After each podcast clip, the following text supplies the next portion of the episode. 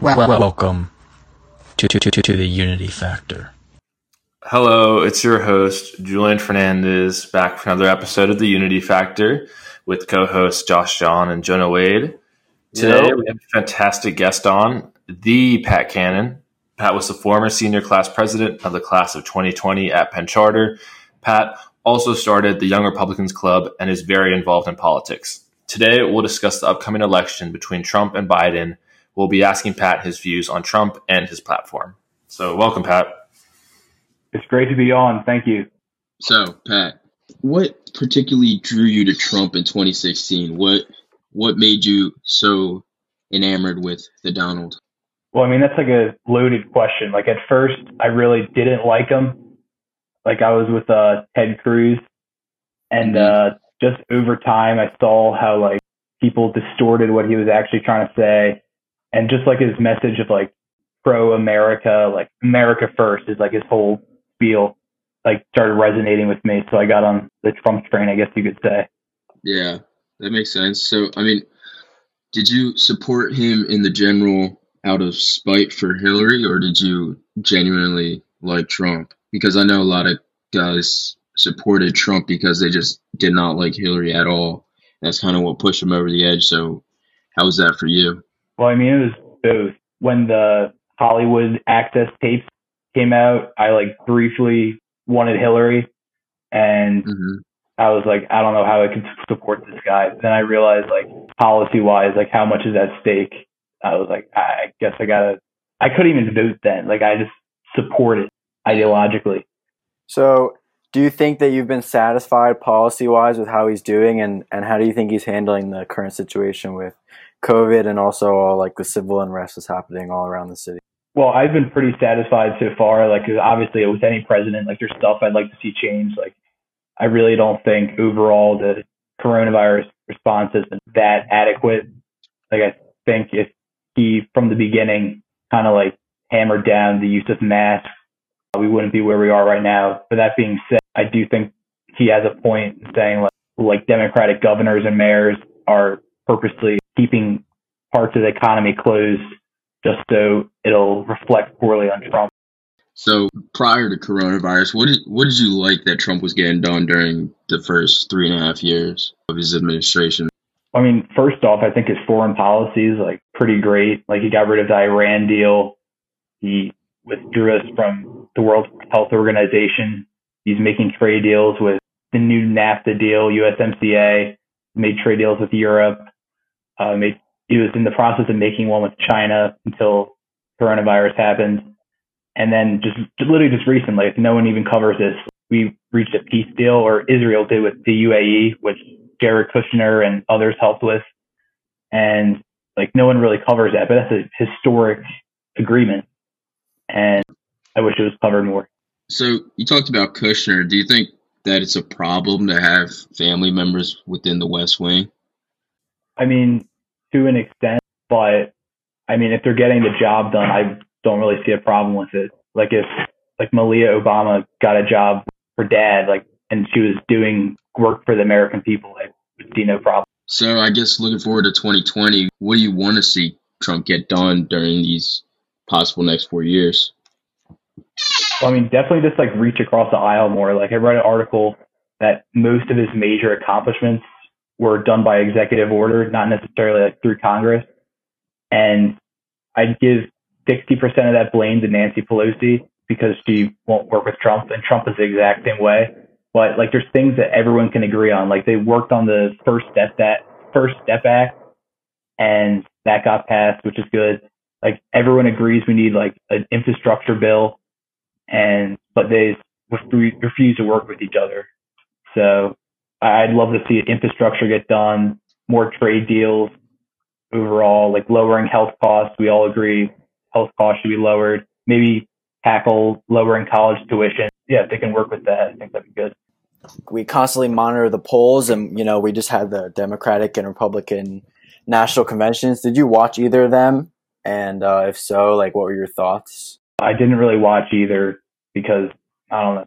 I've already made up my mind.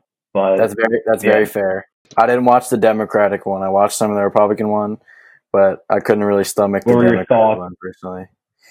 I mean, as like a you know a left winger, it's like hard because they brought in Republicans and they gave they gave almost no speaking time to uh, like progressive leaders, and it just kind of shows that they're just like spitting in our face. You know, there's a huge divide in the Democratic Party between like the left wing and the the centrist wing, and you can tell that you know they don't really they value the center swing and they value you know their those policies and that ideology much more than the left wing, which is where the future of the party is.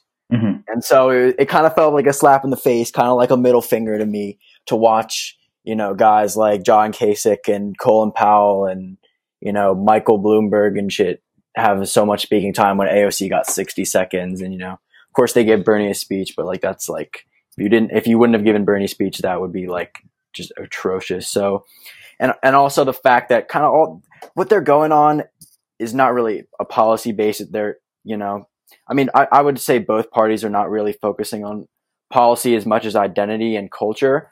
Mm-hmm. But I think the Democrats have a an, a chance to like, you know, put policy forward. They have some stuff that's supported by the majority of people, but they're choosing to focus on Trump bad, Trump bad, Trump bad all the time.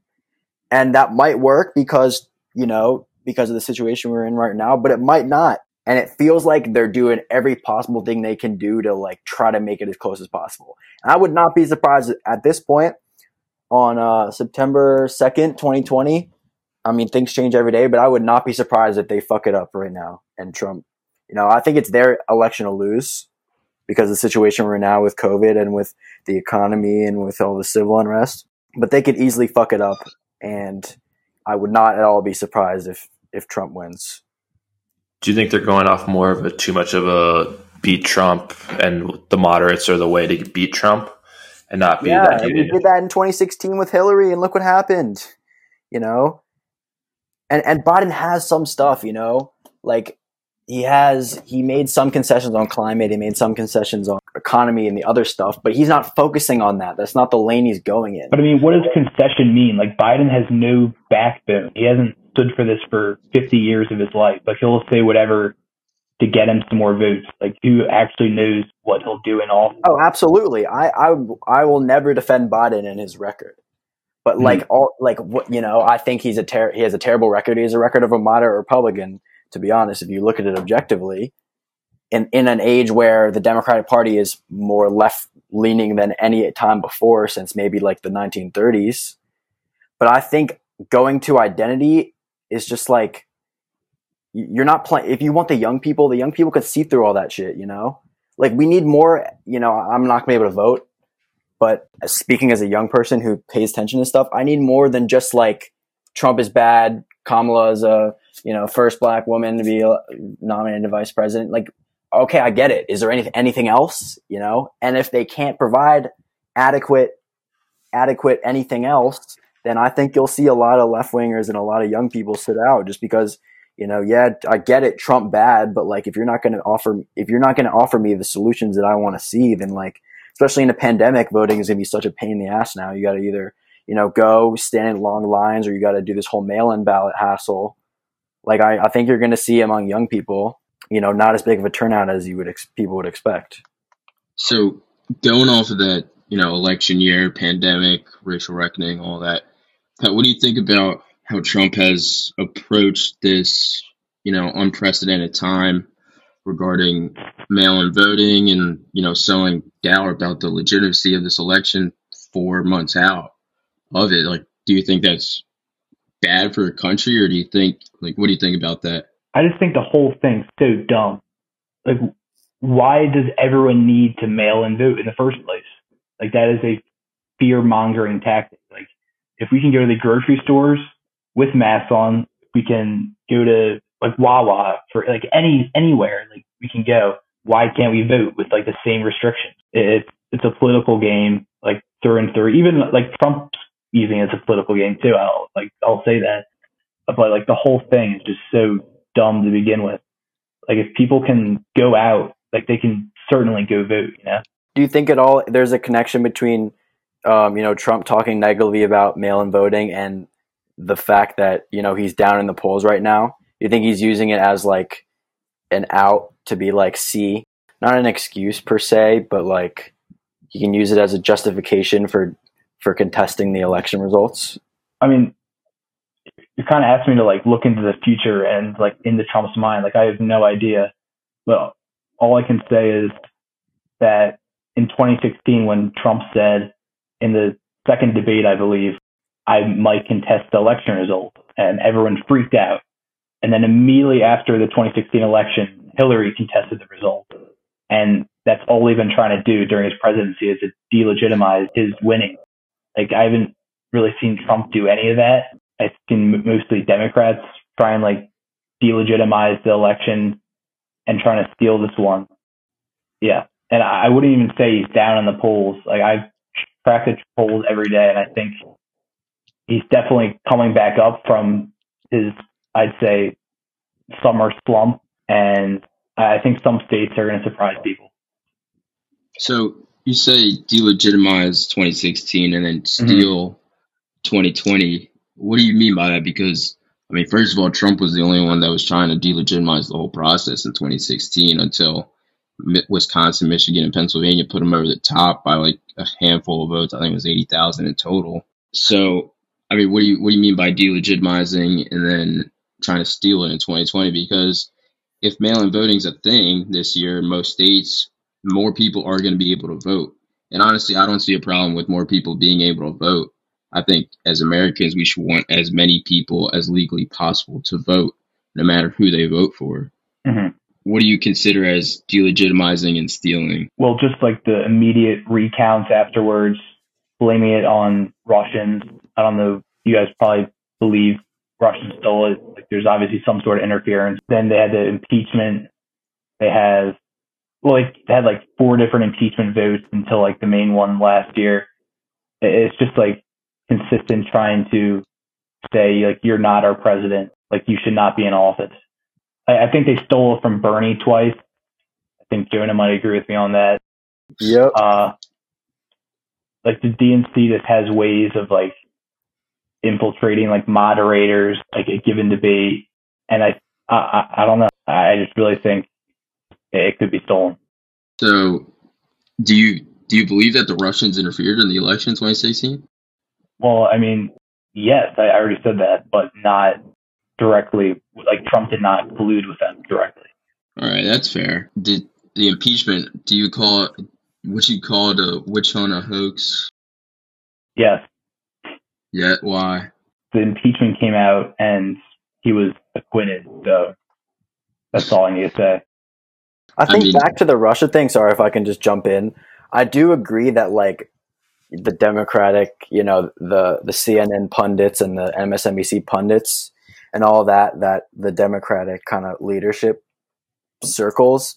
I think they they use, you know, I think they they overdo it with the Russia thing. Like I think there there was I haven't you know looked at too much into this. I know the Mueller report didn't find any concrete evidence but I know there was some meddling with like Facebook ads and all that stuff. But I think a lot of times they like Russia is used to like take blame away from the Democrats for like being terrible strategists and being and not listening to the will of their own voters. Honestly, a lot of people blamed Hillary's loss on Russia, like solely on Russia, saying if Russia hadn't interfered, we would have won.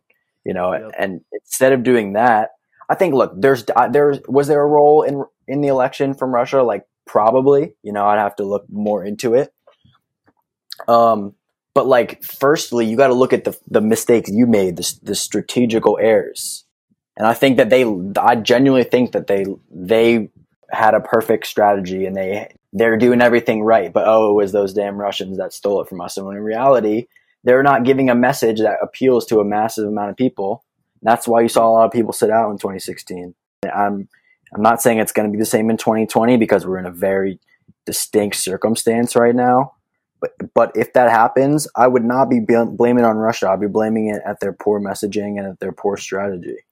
So, Pat, do you think that the administration's done enough to protect our election this year, this election cycle? Because we know the Iranians, the Russians, a whole host of malign groups are trying to influence our election this year.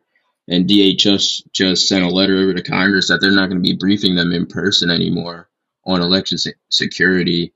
There's a bunch of election measures that Mitch McConnell hasn't even brought up to the floor in the Senate. So, do you think that Trump and McConnell and them have done enough to secure our elections? I don't really know how to answer that question because I don't really know what's going on. I've read articles that some countries are trying to help Biden, others are trying to help Trump. I've seen you just mentioned China and Iran. Like I believe they're trying to help Biden. I read an article about that. You can pull it up right now if you'd like. And uh, people say Russia's trying to help Trump. It's just I, I don't know the validity of these claims. It sounds like a lot of like fear mongering to me, to be honest. So I, I'm just kind of I really don't have an opinion on this, like the election security. And I think the best way to do election security is to vote in person mail-in voting, I feel like could easily, very easily fall apart and threaten our election security. Well, I mean, Colorado, Utah, I think Utah's been doing it for a couple decades now, fully mail in. They've had like less than half a percent of fraud. I know that was Colorado. Out of 16 million, they had nine fraudulent ballots over, what was it, 10 years or whatever. So, I mean, mail in voting has proven to be secure, not only by these states, but by multiple studies as well.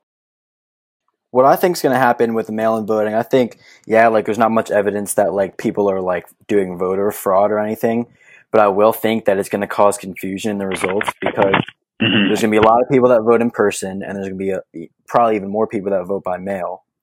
So you're going to have all the in person ballots counted first. They're going to say one thing, but then there's going to be a massive amount of mail-in votes that probably are going to say something different. You know, if you just look at the states that are more open, a lot of them are, are uh, red states. A lot of them are states that are going to go for Trump. So I think you're going to have a lot of Trump votes early, and then you're going to have a lot of Biden votes late. If I had to guess, I would say that Trump is going to either declare victory or like, you know, the Trump campaign is going to believe they're in a really good spot, and then you're going to have a lot of these mail-in vote votes coming in. I don't think it's going to be all in one day. I mm-hmm. think it'll be more of an election month than an election day. I mean, yeah, um, look at the Iowa caucus this year. Like, it took what, like a week to get the full results. Both Bernie and Pete Buttigieg claimed victory.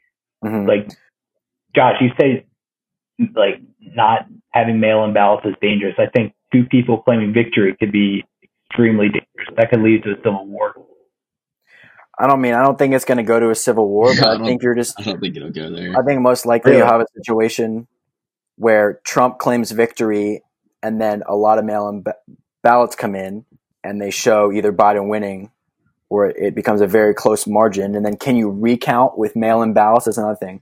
I, I don't think that mail-in ballots undermines the security, but I think it's going to make the the results and the timing and the order a little murky. Plus, adding the fact that there's going to be massive lines in these polling places that are open because of the pandemic. Obviously, you can't have people packed in a room. You know, people are going to be waiting outside past. Plus, there's a shortage of poll workers on top of that. You know, plus who knows if the postal service can handle millions and millions of ballots coming in. I mean, I don't pe- think people are going to fraudulently ballot put send ballots to a to a significant degree, but I think there's just like it's just I think the whole process is just going to be a mess. You know, I think eventually it'll get sorted out, but at first I think there's going to be a lot of confusion and that could lead to some conflict because because Trump has some very very enthusiastic supporters, you know, some even on the extreme, a lot of, you know, right-wing extremists. And if he contests the election results, you could see some violence on behalf on you know, on account of those people, you know, claiming that the election was stolen from him. I think that's a real possibility. I just looked up, according to Washington Post, or no, I'm sorry, Heritage Heritage Foundation, as you know, conservative think tank. They found 143 cases of criminal convictions involving absentee ballots over the last 20 years. That amounts to 0.00006 percent of total votes cast. So, I mean, we can obviously see that voter fraud is not, as Trump said in 2016 a massive issue that he even created a commission that disbanded because they didn't even find anything. We know that that's just a lie. He's just trying to sow doubt so that he can stay in office. Julian, you've been quiet. Do you have any thoughts on all this? I think it's risky, you know, with mail in voting. I think it'll be the whole mess, as you were saying. I know for me, as someone who, at least within my family, just my dad who lives with me, we are able to go in and vote. And I think we're lucky we sort of have this privilege of being able to not have some of these health concerns that could affect us. But I do understand some people who have relatives in their family who are susceptible to some of these things and who can be who can die from getting COVID and they just don't feel safe or secure. I know that when my if my aunt was alive during this time, it would be really hard. Someone with ALS is really susceptible to any form of diseases, any form of sicknesses. So I think there has to be a way for people who don't feel safe going into these lines or being able to vote. And I know there are forms of that that exist for people who can't go to a poll, but it'll be interesting to see how it'll work out when it happens. Um, again, with the mail service, not enough people at the polls working the polls. I know some people are like say they want to do it online, and I think that makes no sense because I think that's even more riskier. That is that yeah, would that's be, risky. I mean, we we yeah. try to do with an app, and that yeah, I know. I think I think online would be stupid just yeah, because it has to be disconnected. hack anything. Yeah. yeah.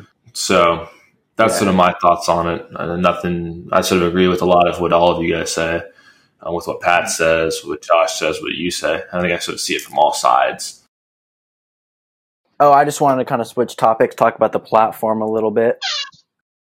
So it, it Trump's platform in 2020 was not decided by like committees and all that like Democratic platform was. It was just released on his website. It was a bulleted list of categorical policy. And so Pat, I, I like I don't know if you're like familiar with everything that he's doing because there's a lot of issues and a lot of everything.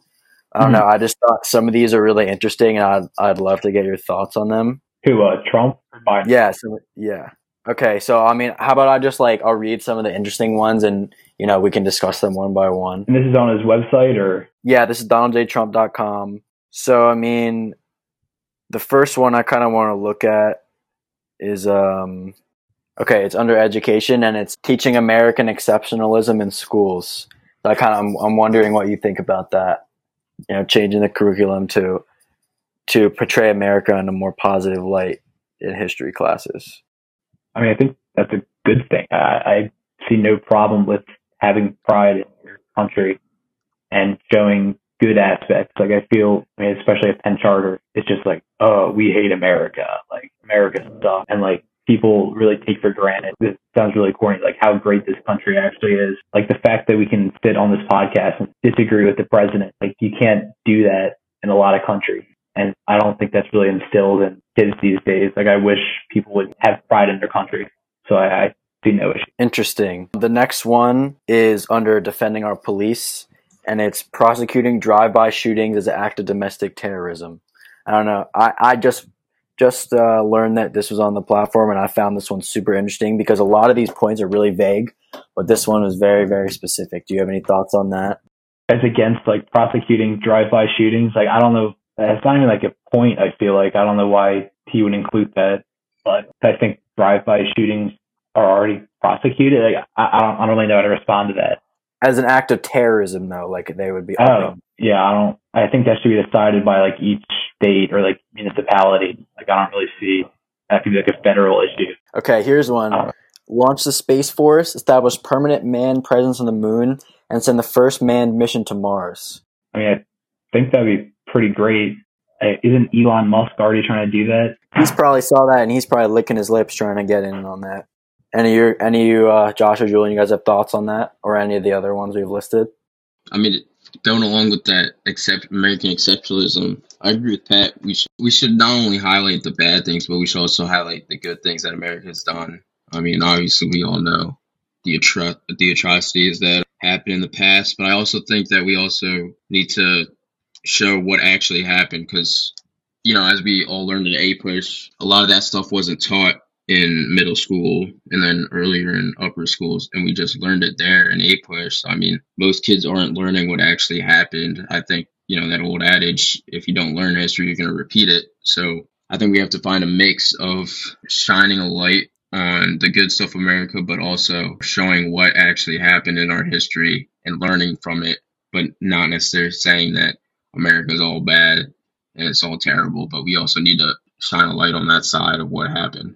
Julian, any thoughts? Yeah, I'm going to go off what Josh said. I think we should have sort of this patriotic history, but we also have to have this a history where we understand and listen to the experiences of others that are within our country because no matter what, if you go, because there's like Black History Month, we sort of are taught about minority history and aspects that it's their history. But when in, in reality, Hispanic history, Black history is American history. I think that's a point that a lot of people need to understand that we all have different experiences. And I think we all need to learn these. And I think sometimes people shy away from that. I sort of identify as almost like a progressive and some of these ideas about these liberal agendas within education are like bad and anti-patriotic but i think instead we're being like in the aspect of being progressive is we're taking some of these faults we had and like josh said we need to learn about the mistakes that we made in the past to make sure we don't make them again to make america great you know so I think if we're progressive with our education, if we learn from those mistakes and how we treated people and how the good things we did as well, I think that we can really make a great country that's great for everyone where we don't have some of these bleeps in history, you know? All right. Next one is passing congressional term limits. This is something that I've, I've thought about a little bit, and I'm interested to hear all of your guys' thoughts on that. We can start with Pat.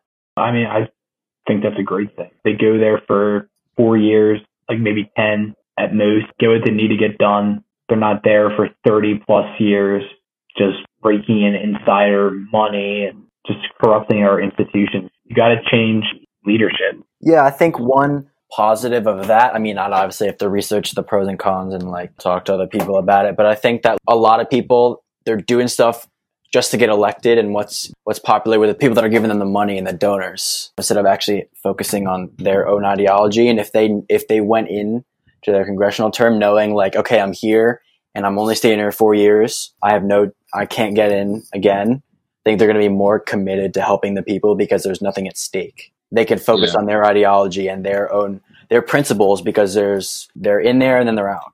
Yeah this is something I agree with Trump on Congress is filled with a bunch of corrupt politicians, Mitch McConnell especially. I think term limits are actually smart. Two terms for senators and six at most for representatives. I think that would be smart, not only to get fresh ideas, but also to to stem the tide of corruption in Congress right now because you have so many of these special interest groups, especially after Citizens United in 2010. There's just so many interest groups pumping money, and it's kind of just diluting the voice of millions of Americans, most Americans, because most Americans can't donate to their super PACs and get their voice heard more forcefully like these big money donors. So I agree with term limits. The other side of it, though, if you have somebody who is beloved by their state or their district or whatever, the turnout is there every year and they just are like rocking it with their constituents. It would it would you not let them that. continue. You have that right now. Mitch has been in the Senate for years, decades. That's a bad corrupt. example, though. He's also the most unpopular Congress. Yeah, but he's still getting voted in by the people of Kentucky. So I mean, that's you just end up with the same problem. You end up with corrupt people there who are pulling the strings. So I mean, you end up with the same problem. Yeah, I guess it's just like if I'm, you know, if I've lived, let's say I'm living in Philadelphia from, you know, age 30 to age 50 or whatever. If I got this congressperson that I know and I know their record and I know they're fighting for me and I want to keep voting them in and keep letting them, you know, trying to make my life better. There's a part of yeah. me that's like, well, I want to keep, I really, I trust this person. Maybe not a personal relationship, but I, you know, maybe I've done some work for their, their campaign or whatever. Maybe I've made calls to them and I, I have a somewhat of a relationship with them. And I think that would impede that. But also, like, if there's a really popular congressman, they can just endorse their successor, and the successor can continue on with their legacy, and it can just keep going mm-hmm. like that. So I don't know. I just thought that was a really interesting point, and that's something that's not really talked about. But that's like a pretty big. That would be a pretty big change if that were to happen. I can't see that happening. I think he just kind of put it on the website. Yeah, I mean, I don't know if that's how how realistic that one is. I just thought it was interesting to look at because no one in Congress would even vote for that. no, absolutely not. Because then they're then they're out of a job. They're out of job. Yeah. Probably the last one is about the police. is is just very general. It's fully fund and hire more police and law enforcement officers. And this kind of connects to like conversations we've had on this podcast in previous episodes, just talking about this whole defund the police sentiment kind of ties into that. Trump has been openly very against the idea that we should cut police funds. I'm wondering what your thoughts on that are and what some potential solutions could be to the, you know, the violence we've had, the police brutality we've had, and the you know some of the violent protests we've had.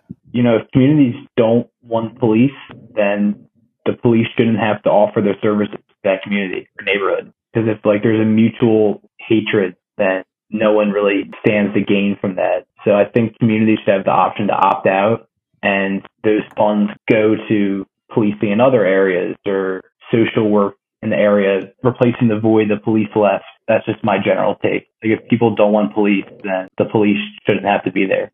I don't know if people don't want police. I mean, I think there is a percentage of mm. America that is like, we need to abolish law enforcement, which I've talked about. I think is kind Yeah. of stupid, honestly. But I don't, th- I don't know if any counties would actually vote to abolish the police. Maybe like the county with the most police brutality or something like that. But A lot of people very- really hate the police. I don't know if you've but you can also hate. Instagram. No, no, I, I, I'm on Instagram every day and I see a lot of this stuff, but I think a lot of people don't want to abolish the police. They just want to greatly restructure how we do policing. So I don't know if a lot of people would vote for actually getting rid of law enforcement altogether. And I think we can hmm. both agree that that is kind of a silly idea. So I don't know, but I think that is an interesting take. More community, you know, say, more community, kind of more democracy in this process of like how we decide about law enforcement. I think that's interesting. I mean, a lot of people wouldn't guess this, but Pat and I are good friends. Obviously, disagree on a lot, but Jonah and Julian also exhibited we can all have a civil conversation about our differences and still love the person that we're debating. As Antonin Scalia once said, he goes after ideas, not people. So do the same. Love your neighbor, love God. That's all you gotta do. Last, I think some states are really going to shock people in 2020. That's all I'm going to say. Really? What's the, which what's the official prediction right now? Are, do you have Trump at this point in time? Yes. Which states do you think are gonna surprise? Well, I think Minnesota is going to go red. I think that's going to be a huge shock. Yeah, I knew they were targeting it, but the polling there is like dismal. I don't know. Emerson had Trump within two points the other day. Six Democratic mayors from Minnesota just endorsed Trump. And you can just look from 2008 to like 2016. Like when Obama won there in 2008, it was a sea of blue. Mitt Romney Yeah. loses again 2012. A, a little bit more red. Trump loses by 2% 2016. Like you start to see a lot of those blue counties fill up with red. I, I think this could really be the turning point in Minnesota. I also think New Hampshire has a very strong chance of Really? Yeah, I'd buy New turning as well. Do you think Texas has a chance of going for Biden? No. If Ted I Cruz could hold at- off Beto in 2018 during the blue wave, then Trump uh, has no chance of losing in 2020. I would look at Wisconsin right now just because of uh, everything that happened with Jacob Blake and the, the violence there. And I've been, I was looking at some recent polling numbers of like, what are your opinions on the protests in general? And because there's a lot of violence, I don't know, I don't know how much, how much violence actually is, but a lot of it is being displayed on the news. The opinions have dropped in the, in the recent months. So I think Wisconsin because, and right, Minnesota also with Minneapolis, like those could be driving forces in how things shake out. Do you think some of these violent protests are helping Trump? Definitely.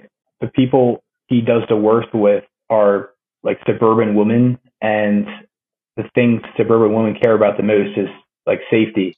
And I know this because I know a lot of suburban women who hate Trump, but like, like I, I think they just want like safety and like Trump's been kind of crazy, so they don't like him, but they maybe would choose Trump over like burning riots in the streets, you know, like burning cars, like burning buildings. So I think that But could be this, very interesting. but this is America under Trump, though. Like it's not like it's a Biden administration now. This is Trump's administration. well, who's doing the protests? I mean, if in 2012, just imagine if Tea Party members surrounded a Democratic senator like they did to Rand Paul. It would be Yeah, completely a- different narrative. Like Rand Paul's been shot by a Democrat now. He's been like surrounded, harassed. Or no, I'm thinking of Steve Scalise. Excuse me. Rand Paul was Yeah, was beaten with a bat by a Democrat. Steve Scal- Scalise was shot. Like people say Trump supporters are all like violent, but I'm really not seeing it on their side. It's more Antifa, people burning down buildings are all under the umbrella of the left. But also, I think that the, the language that Trump uses, try, trying to say that Biden is a puppet of the far left, I, and like tying them in together, I don't know if that's the most strategically smart thing to do because Biden is a notorious moderate candidate. That was like one of his big things. That was one of his big selling points was like, I'm a moderate, vote for me because I'm a moderate. So I think that saying that Biden is supports anarchy. I mean, I guess you, I I guess it would be fair to say like this could continue under him. But Biden also has a, a tough on crime record and he has denounced the violence many times. I just saw an ad like watching a YouTube video today where he was talking about denouncing the violence. So I mean, we'll have to just see how it shakes out. And honestly, at this point, I would not be surprised with either result. Biden's just so spineless that you can just have a meeting with him and just insert your views into him. He has no like just think of his 50 years in public record. Like what? Just think of any like core values he has. Like I in core views, like Bernie. Well, his core views are serve my donors. Views. Exactly. His core exactly. views are serve my donors, but I'm on the left and we're trying to get him to do things that are not supported by the donors. We're trying to make him we're trying to have him do you know, legalize marijuana and universal healthcare and all this stuff, and he's notorious notoriously resistant to that. So, like, yes, mm-hmm. I be, like he, I don't think I don't think he has principles. I think his principle is like not the left, and you saw it with his platform. You know, I thought I think a lot of those policy concessions are just purely theatrics you kind of seen the Democratic Party run to the right in recent years. So I don't know if like if that's the correct messaging is to say Biden is a puppet for Antifa because he he's not. I mean, just you know. just like theoretically, I know Josh would agree. Or probably all of you guys are disagreeing with me on this, but just hypothetically, like if Biden were president right now, do you think that he would send in troops? Like I think to no. ensure stability, you have to send in some sort of federal troops, like the National Guard, to keep order and stability. Biden well, would Pat, not do that because he's politically correct. Doesn't Pat, want to offend you, people. Pat, you and me are both conservatives, right? So we both believe in. Well, I don't know about you, Josh, but well, Pat, just because I don't support Trump does not mean that I'm not conservative. We both believe in a small, limited federal government, right? Don't you think that's you know sending troops to Portland just pretty much kidnapping these protesters who are out after curfew? That's a local ordinance. That's not a federal ordinance. Don't you think that's a breach of federal authority there? Don't you think that that just violates local sovereignty? If Democratic governors are not taking order of their cities and states for the sole purpose of being politically correct, then I think the federal government step in. But did you did you see the videos? Those guys weren't rioting, they weren't stealing, they were just walking around. But what did they do before that? Like the one lady I saw, like the video in New New York City, like NYPD, like nabbed a lady, or like Trump secret police. Like that lady had I can't remember off the top of my head exactly what she did, but she had like broken federal property. She had like burned cars. I think they should be arrested. Maybe you disagree. If people no, break if they, federal property, they should be arrested. Yeah, but Portland, they weren't touching federal property. Not those people who were arrested. I mean, they were just dragged into a minivan. You're saying the rioters in rights. Portland did not break federal property. No, I'm not talking about the rioters. I'm talking about those who were arrested by mass federal agents who were sent into Portland who are not specifically trained for riot control. These are just random agents from CBP, DHS, ICE, all these places, and taking in these people who are just roaming the streets after curfew, again, a local coordinate ordinance, and then not read their rights, just taken away into some holding place nobody knew. Don't you think that that's a problem? Don't you think that's something that would happen in Russia, China, Iran, all these authoritarian places? Well, if our justice system does its job, then they will be let free. As simple as that. We actually did a, um, an episode on this earlier in the podcast talking about Trump's speech saying he was going to send federal troops in, and we had we had disagreements. What just my concern with that is that one sending in the military, they're they're trained killers. They're not trained to police citizens. They're not trained for riot control. They're trained to kill people as efficiently and effectively as possible. Um, and in addition, Trump's own Trump ordered the police to gas peaceful protesters for his photo op. So I don't, I, I personally, I don't trust that the that the military, if they were in cities, would only go after the peaceful protesters. And we've seen countless videos of peaceful protesters being attacked by police.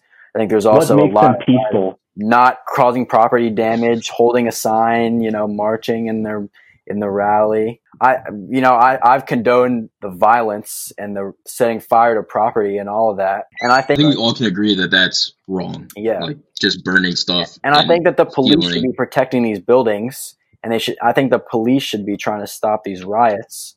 But also there's a lot of instances not only of people getting shoved into vans, not arrested for anything, into unmarked federal vans, but there's a lot of videos like the one in Buffalo of the old guy being shoved down by the, the entire group of police officers.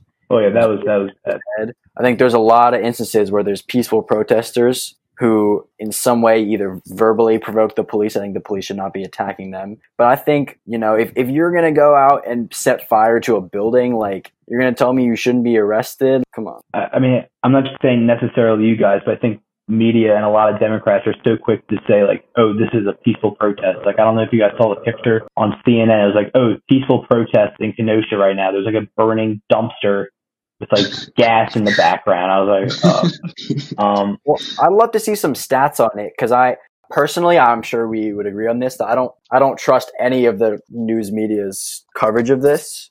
yeah, You know, no. whether it be Fox News, MSNBC, CNN, because they all got their own agendas. They're all trying to push a Mhm. narrative. They're different narratives, but they're all trying to push something. I would like to see some statistic or some numbers on how much is actually peaceful, how much is actually violent, and whether the violence is coordinated or it's just people that are so angry that they're like, fuck it, I'm just going to throw this Molotov cocktail at this dumpster. Or it's like, you know, an organized thing. I haven't seen much evidence of be- it being organized, and I haven't even seen many statistics of what, you know, how many of this was peaceful versus how many of it was violent. I think that would be interesting. I mean, you But I have to fact check me on this, but I believe in Kenosha and Minneapolis, most of the people arrested were either from out of state or from out of county. Like even Kyle Rittenhouse was not even from the state. Like people come in from Illinois. for their own agendas, and then the media reports like, oh, like destruction and the, the narrative is just so messed up. Like Right, 'cause people come in for their own gonna- agendas. they're going to fit the story to their narrative because they're trying to push something on you. I'd love to see some objective empirical data on this or some objective analysis from some nonpartisan or whatever sources that don't that don't have an agenda, don't have as much of an ideology. I mean, I know it's hard to do. Do you see that new Mhm. Netflix thing where they have like a non-biased news thing? I don't know if they're starting to sign up like that. I saw it in the news somewhere about how like this. I, I forget who's trying to set it up, but they said it was like a non-biased news source, and I was sort of like wondering if that would I could never possible. trust Netflix with news. Yeah, no. No, I don't know if it was. I don't know if it was Netflix, but it was something. I forget what it was. Yeah, Netflix doesn't pay federal tax. Do you think they're going to report on here's all the companies that don't pay tax? Like obviously not. You know. No, I don't have it right in front of me, but I, I know I can pull it up. Let's see. Pat, we are not the mainstream media. We are the enlightened few who have 50 listeners. The only person on mainstream media who I will watch is Tucker Carlson. Oh my Ooh. goodness. He's not mainstream, Pat. Come on now. Yes, he is. I, one thing I would say about him is that he's very good at his job. I think he's very Facts, bro. That he's a propagandist. I think he's a propagandist, but he's better at it than probably most, if not all, of the other Fox News hosts. Mm-hmm. He'll intertwine. He's you know, smart. I mean, he's smart at what he does. Intertwine his own spin on it in seeming objective. It's very, it's very clever how he does it, and I give him credit for being good at his job. But I also don't like him. So And I feel like Jonah might like him too, but I'm a big Bill Maher fan. big Bill Bill Maher? Maher. Yeah, Bill Bill Maher, whatever how you pronounce I don't know. I don't really watch like mainstream. Yeah, I don't media. watch I know he has his like HBO thing, right? Yeah, that's what I watched. It's like hilarious. Yeah, I know He's- he doesn't. he's very like honest. Trump. Yeah, he's funny. I like Trevor Noah too. Uh, Trevor uh, Noah, pretty, he's pretty anti-Trump. I, I wouldn't go to him for like breaking news or anything, but I, I like. I think he's funny. and- Jonah, where do you get your news from? Um, I mean, I read a lot of sources. I read the New York Times. I read. I really like the BuzzFeed. Intercept. The Intercept. You guys know about the Intercept. They're one of the Yeah. only quote unquote liberal sources that will call out corruption in the Democratic Party as well as the Republican Party. I think CNN and NBC do not do that, and the, even to extent the Washington Post and the New York Times don't do it as well as the Intercept. Um, but I, I also listen to like commentators, but they're not like breaking the news for me. They're just kind of speaking on their interpretations of it. I'm also on Twitter, so I'll see breaking news stories on there, like on the trending page and stuff. Any of you get your news from TikTok? bro? I, I also the conservative hype houses are frequented. Uh, never uh, mind. I go to I watch that for memes. Cannot take them serious. Pat, do you watch OAN? no. they're very they're like I know they're a right wing No, they're just a conspiracy. One group, American. News Network. Yeah, No, like their thing is just all like just shitty media. Can't even watch it. Like to where like graphics, it's just all like patchy and it's just for like old people. I don't know. One source I would recommend to you guys is The Intercept. I think they do really good reporting. And they call out Democratic corruption as well as Republican corruption as well as everything in between and everything else. I do read a lot of Breitbart. Oh man. What do you think about his defrauding of donors, Pat? Uh, I think that's cap. You don't believe it? I mean, didn't No. they like do an investigation on it? Yeah. All right. He's well, prison it has time. he hasn't been on trial yet, so we'll, we'll see what happens. one last question. Would you ever, can you ever see yourself in a world where you will turn from Trump and you'll support Biden? Unless Biden like personally gave me a large sum of money. Is there any policy that if Biden promised that he would enact it, vote for him? Not Biden. I, if Bernie was like anti-immigration and like more, I think Bernie, I would vote for Bernie if he was more pro-American because I don't like moderate candidates for the most Well, I agree part. with you on that. You know, Pat, the thank you uh, very much, buddy. yeah. Thank you so It's much.